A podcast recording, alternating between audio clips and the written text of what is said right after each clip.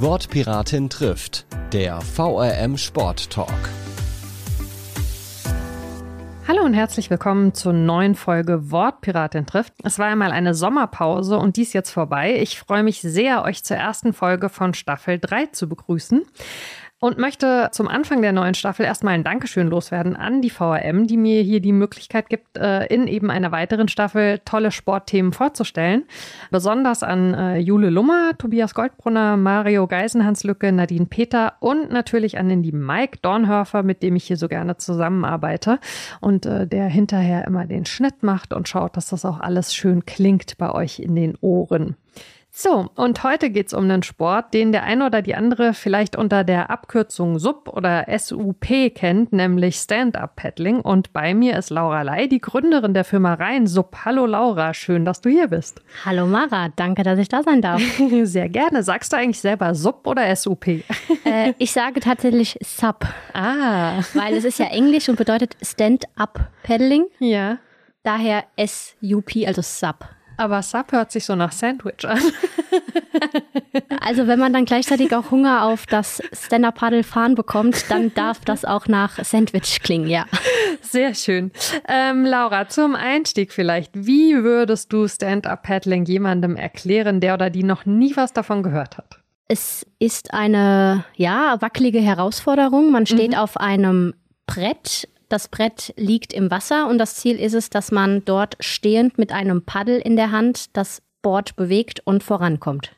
Das ist ja bei mir gedanklich immer schon das komplette Ausschlusskriterium, wie man sich nämlich auf diesem Board halten soll. Also Gleichgewicht äh, spielt schon eine große Rolle bei euch, oder? Absolut. Also die meisten Teilnehmer starten auch nicht direkt stehend, sondern erstmal kniend oder sitzend. Oder liegend. Und auch liegen, ja, das ist nicht beim Start. Das ist dann vielleicht eher, wenn äh, nach der ersten halben Stunde die Füße wehtun oder mhm. brennen, äh, um die Füße mal im Wasser abzukühlen.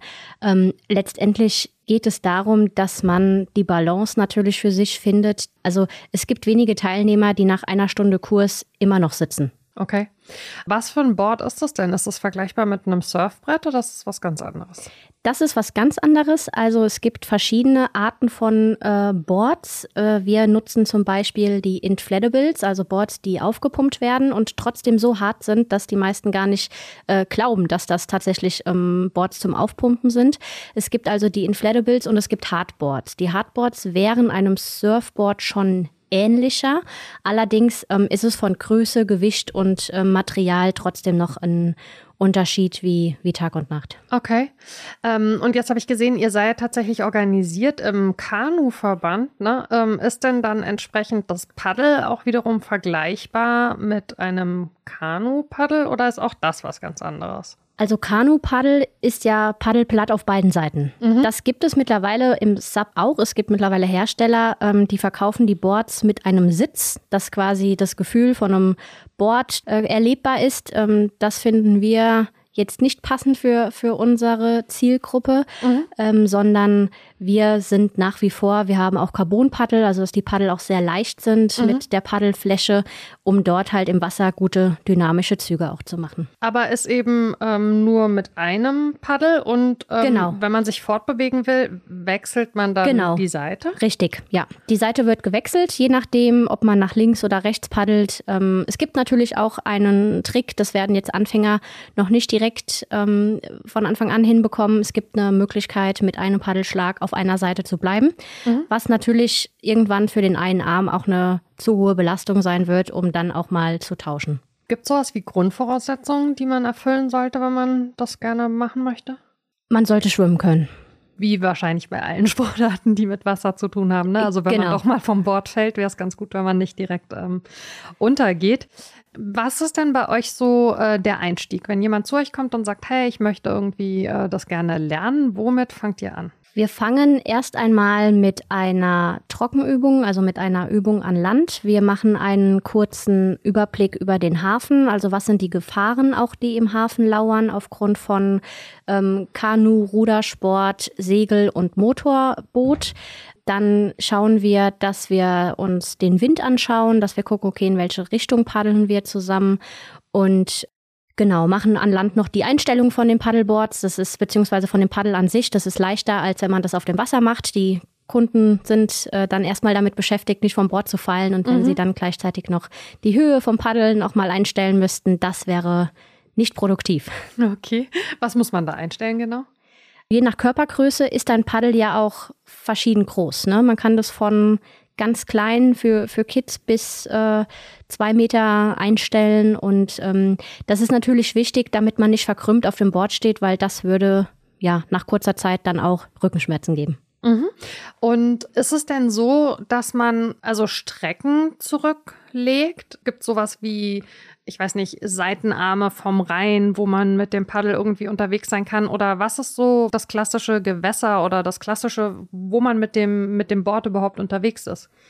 Also da gibt es ganz, ganz verschiedene Wege. Ne? Also mhm. wir selber sind jetzt mit Rheinsub ausschließlich im Schiersteiner Hafen aktiv weil wir hauptsächlich die Anfängerkurse machen. Es gibt natürlich auch fortgeschrittenen Kurse und es gibt auch immer mal Anfragen, ob wir Touren machen. Da ist auf dem Rhein aber ganz klar das Problem von der Strömung. Mhm. Ja. Das heißt, wir selber als Trainer wollen die Verantwortung nicht dafür tragen, wenn jemand ins Wasser fällt oder die Strömung stark ist, dann hat man auf dem Rhein wenig Chancen. Dann muss man sich wahrscheinlich auch erstmal um sich selbst kümmern und kann sich maximal um eine weitere Person kümmern. Es gibt natürlich Auen, ähm, vor allem jetzt im Rheingau, wo man mit dem Paddel durchaus auch paddeln kann. Das bieten wir jetzt nicht an. Ansonsten ist da kein Ausschluss. Ne? Also man kann schön auf einem See paddeln in Ruhe. Da gibt es auch kaum Wellen. Da ist der Wassergang sehr, ähm, sehr niedrig dann oder ruhig. Dann gibt es Möglichkeiten natürlich auch auf dem Meer zu paddeln. Etwas herausfordernder natürlich ähm, mit den Wellen. Ja. Kannst du ein bisschen was dazu sagen, wo das überhaupt mal hergekommen ist, das Stand-Up-Paddling? Also, weil es ist ja. ja. auf der einen Seite so als Trendsportart relativ neu, auf der anderen Seite hat es ja aber auch eine lange Geschichte, oder? Genau, es hat eine sehr lange Geschichte und zwar waren das damals äh, in der Karibik vor, vor ganz vielen hundert Jahren ähm, haben die Menschen etwas benötigt, um im Wasser zu fischen, ne? weil mhm. die Fische natürlich jetzt nicht direkt an Land waren und haben dann Bord aus Holz ähnliche ähm, Materialien genommen, mit denen sie dann rausgepaddelt sind und das war damals aber dann ja meistens so eine ähm, aus Bambus ähm, eine Art Paddelform auch schon mit einem mit einem Stab, ähm, was sie halt genutzt haben, um stehend mit der Harpune dann auch zu fischen. Okay, und interessant, dass sich daraus dann eben so eine Sportart entwickelt hat tatsächlich, ne? Und so viel später. So viel später vor allem, ne? Also das äh, wundert mich auch immer mehr. Ich glaube, so die ersten Subs vor 15 Jahren in Deutschland haben im Schnitt noch ja locker 500 Euro mehr gekostet wie heute. Verrückt. Ähm, wie bist du selber denn mal zu dem Sport gekommen? Ich habe 2016 meinen ersten ähm, Anfängerkurs gemacht. Also ich habe zum einen unglaublich viel Spaß daran gehabt, ne? weil man einfach in der Natur ist, an der frischen Luft, man tut was für den Körper, man kann mit SAP wirklich einen Allround-Sport für, für jede Körpermuskulatur auch darstellen. Und ähm, das hat mich nicht losgelassen. Ich habe mir dann gedacht, naja, da könnte man auch irgendwie mehr draus machen, weil damals gab es bis in Mainz auch noch keinen Anbieter, zum Beispiel in Wiesbaden, ich komme aus dem Rheingau, ähm, der das halt anbietet. Und bin dann damals mit einem guten Bekannten von mir, der einen Bootsverleih in Wiesbaden hat, auf die Idee gekommen, dass wir uns ein paar Boards kaufen und ähm, Kurse anbieten, haben dann vorher noch die ähm, Ausbildung gemacht zum Sub-Instructor beim Deutschen Kanuverband, mhm. ist das übrigens dann gewesen in Frankfurt. Und ja, so fing das dann an mit den ersten Kursen, allerdings dann 2018. Und ähm, neben der Ausbildung, die du gerade ähm, angesprochen hast, bist du ja auch noch Trainerin für Wirbelsäulengymnastik ne, und Ernährungsberaterin. Hast du ähm, beim SAP auch so einen ganzheitlichen Ansatz? Genau, also das unterscheidet ähm, Rheinzap von anderen Anbietern. Wir machen zum Beispiel auch keinen Verleih von Boards, weil wir wollen, dass der Sport unseren Kunden ähm, ganzheitlich vermittelt wird. Das heißt, wir achten extrem auf die richtige Haltung, auf die richtigen Schläge vor allem. Ähm, Ernährungsberatungen mache ich auf dem Wasser jetzt nicht. Das habe ich für mich persönlich ge gemacht, weil ich äh, in dem Bereich sehr ähm, mich sehr wohlfühle. Mhm. Und Wirbelsäulengymnastik, das ist mal angedacht gewesen, dass wir auch Wirbelsäulengymnastikkurse auf dem Board anbieten, weil wir ja auch Sub-Yoga anbieten.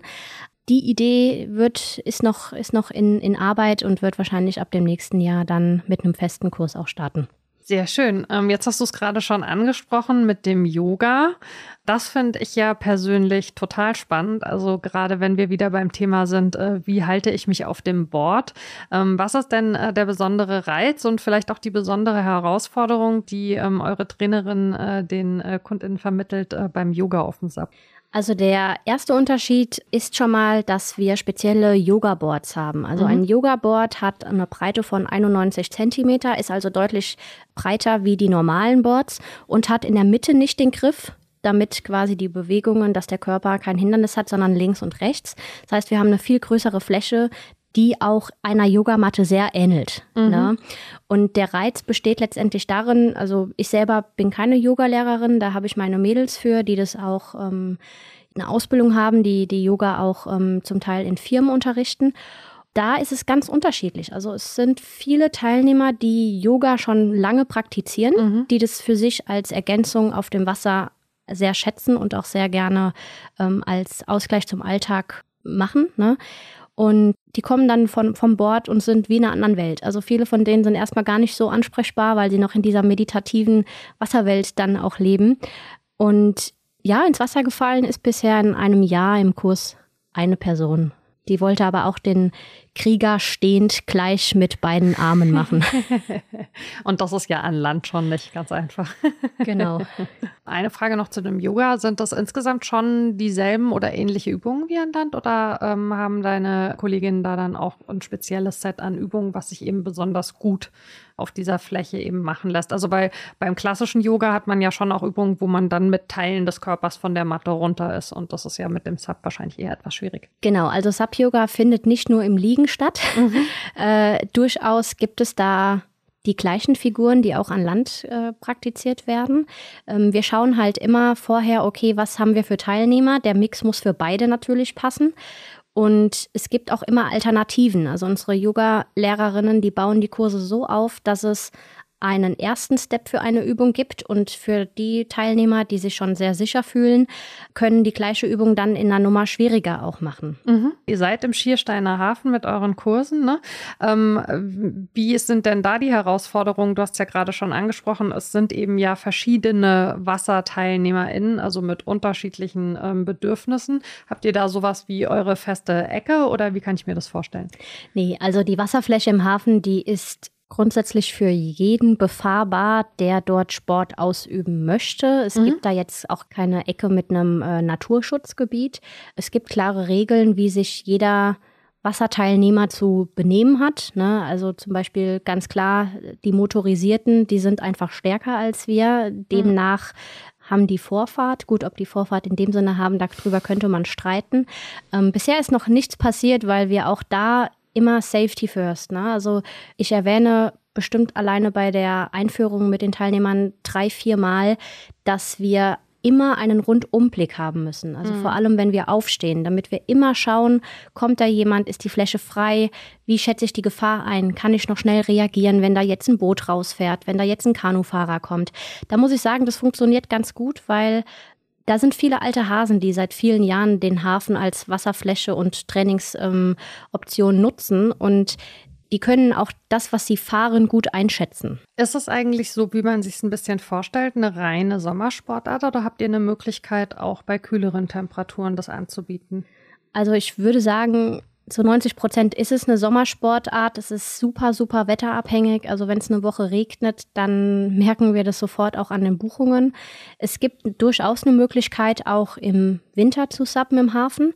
Ist natürlich dann mit Neopren und mhm. Wasseranzug oder Dry Suite nennt sich der ja sollte dann schon vorhanden sein. Wir selber leihen die aber nicht, weil es sich nicht rentiert. Mhm. Und wir haben unsere Liegefläche das ganze Jahr. Das heißt, wir würden tatsächlich auch Kurse dann im Winter anbieten.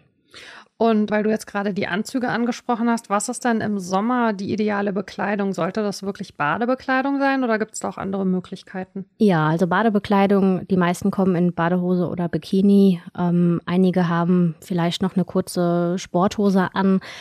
Man sollte so gekleidet sein, dass man trotzdem weiter auf dem Board bleiben kann, wenn man ins Wasser fällt. Ja, also Badekleidung eignet sich da sehr gut, weil sie auch einfach wieder schnell trocknet. Nicht praktisch wäre es jetzt mit äh, langer Jogginghose und mit einem dicken Pullover. Ähm, und was sind so klassisch Leute, die zu euch in die Kurse kommen? Geht das so durch alle Altersgruppen oder habt ihr so Kernzielgruppen, sag ich mal? Ja, die Kernzielgruppen haben sich sehr unerwartet für uns recht schnell äh, gezeigt, wer das ist. Das sind ab 40 bis 70 und zu 80 Prozent Frauen. Ach echt, das ist jetzt interessant. Ich hätte ja. jetzt auch mit, ihr wahrscheinlich auch, ne, auch mit, mit einer jüngeren äh, Gruppe irgendwie gerechnet. Ja, damit gerechnet habe ich ganz kurz am Anfang. Dann ist mir aber recht schnell klar geworden, dass die jungen Menschen ähm, noch viel mutwilliger sind und risikobereiter, um sich ein Board zu kaufen und das einfach selber auszuprobieren. Und da noch nicht so diesen Sinn hinten dran sehen, eine Sportart wirklich professionell mit Anleitung zu erlernen. Spannend. Apropos mit Anleitung erlernen, wir haben ja gelernt, dass du äh, eben Instruktorin bist. Ähm, wann war denn für dich so der Punkt, wo du gesagt hast, okay, ich möchte das nicht nur für mich privat betreiben, sondern ich möchte das wirklich auch zu meinem Beruf machen, diese Sportart zu vermitteln? Das war dann 2020 beziehungsweise 2021 mit der Gründung von Rheinsab. Und gab es da eine Entwicklung hin, dass du so für dich gemerkt hast, das ist jetzt das Ding, ich traue mich das jetzt? Also, weil es ist ja schon auch ein Schritt es ist ja nicht mein Hauptberuf. Ne? Mhm. Mein Hauptberuf ist ja im Vertrieb, im Außendienst bin ich in Wiesbaden ja aktiv. Und ähm, für mich war einfach der, der ausschlaggebende Punkt, da ist etwas, was ein Riesenpotenzial hat, was ich in meiner Freizeit und, und eigenen Sport unglaublich gerne betreibe. Und das Angebot ist sehr, sehr gering. Mhm. Und die Nachfrage ist aber groß. Da schlägt man natürlich zu. ähm, hast du so ein bisschen einen Überblick, wie der Sport in anderen Ländern betrieben wird? Also ähm, vielleicht auch mit Ländern, ich sag mal, mit einem äh, größeren Zugang zum Meer. Also gibt es da große Unterschiede? Dadurch, dass es mittlerweile weltweit unglaublich viele Anbieter von Subboards gibt. Mhm. Also das ist wirklich aus der aus der äh, Erde geschossen wie die Natur, wenn es regnet. Ganz viele, die am Meer wohnen, bieten das genauso an. Also dort, dort gibt es auch Sub-Yoga, da wird auch viel Teambuilding gemacht. Das heißt, äh, die laufen im schnellen Schritt über die Boards äh, und wer zuerst ins Wasser fällt, hat verloren. okay, stelle ich mir auch spannend vor. Ähm, gibt es auch einen Wettkampfbereich? Sub wird auch auf äh, Wettkampfebene weltweit ausgeübt. Das sind dann wirklich die Profis, die auf dem Meer hauptsächlich fahren, die natürlich aber auch ganz andere Boards fahren. Ne? Also da ist dann ein Board plötzlich keine 3,30 Meter mehr lang, sondern 4,10 Meter, 4,20 Meter, hat keine Breite mehr von äh, 85 Zentimeter, sondern plötzlich nur noch ja, 68 bis äh, 70.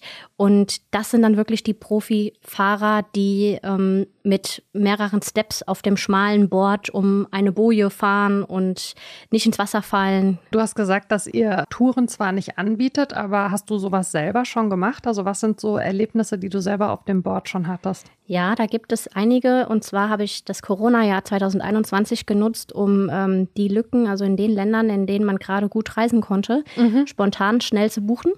und das war dann auch immer am Meer, also ähm, sei es jetzt auf den Kapverden, Seychellen oder Portugal, Österreich auf vielen Seen auch unterwegs gewesen, wo man natürlich wunderschöne Touren ausprobiert.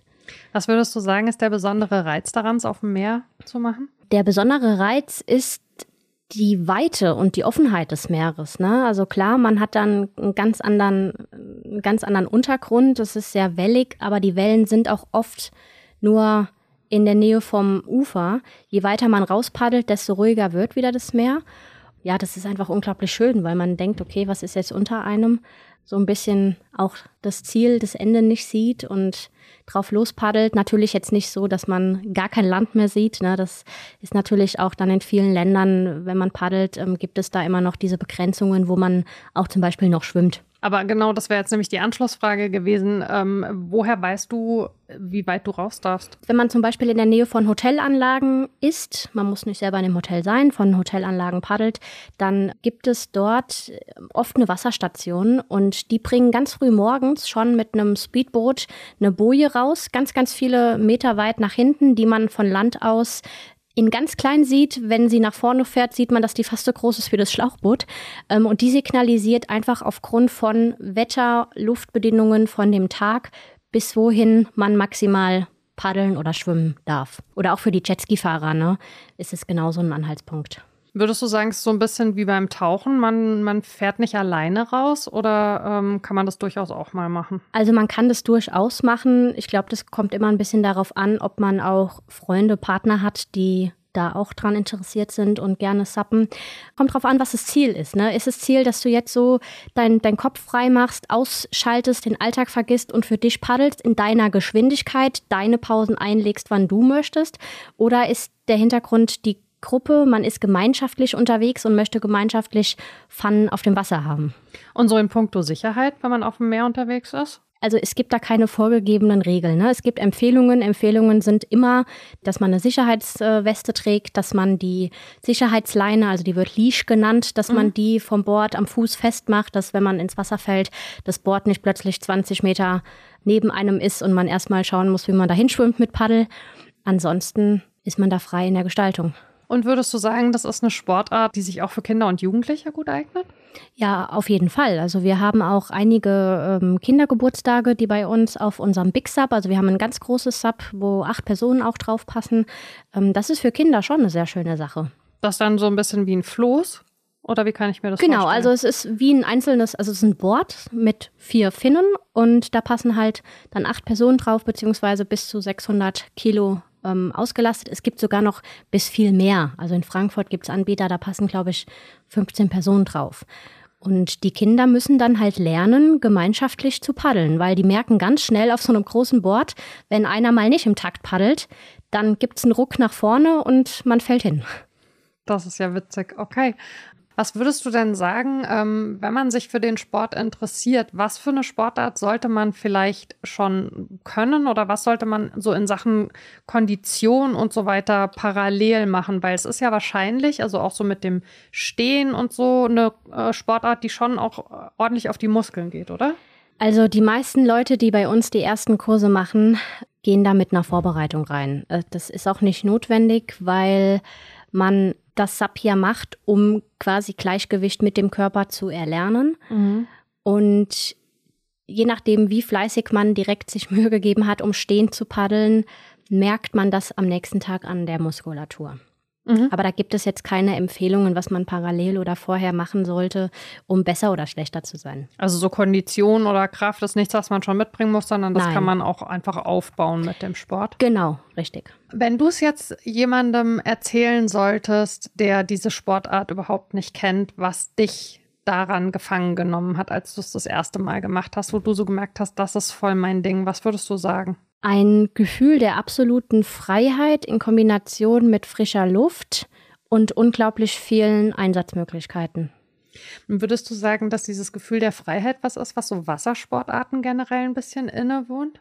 Da ist ja überall die Situation, dass du für dich selbstbestimmt reagieren kannst, natürlich aber auch das Risiko trägst, denn es ist deine Aufgabe, ähm, vor allem auf den Wind zu achten. Ne? Also mhm. Also man muss schon schauen, von welcher Richtung kommt der Wind, weil wenn man jetzt sich, wenn man das cool findet, sich jetzt erstmal die ersten Kilometer treiben zu lassen mit dem Wind und nicht bedenkt, dass man das gleich auch zurückpaddelt und der Wind sich wahrscheinlich nicht dreht, dann wird es sehr sportlich.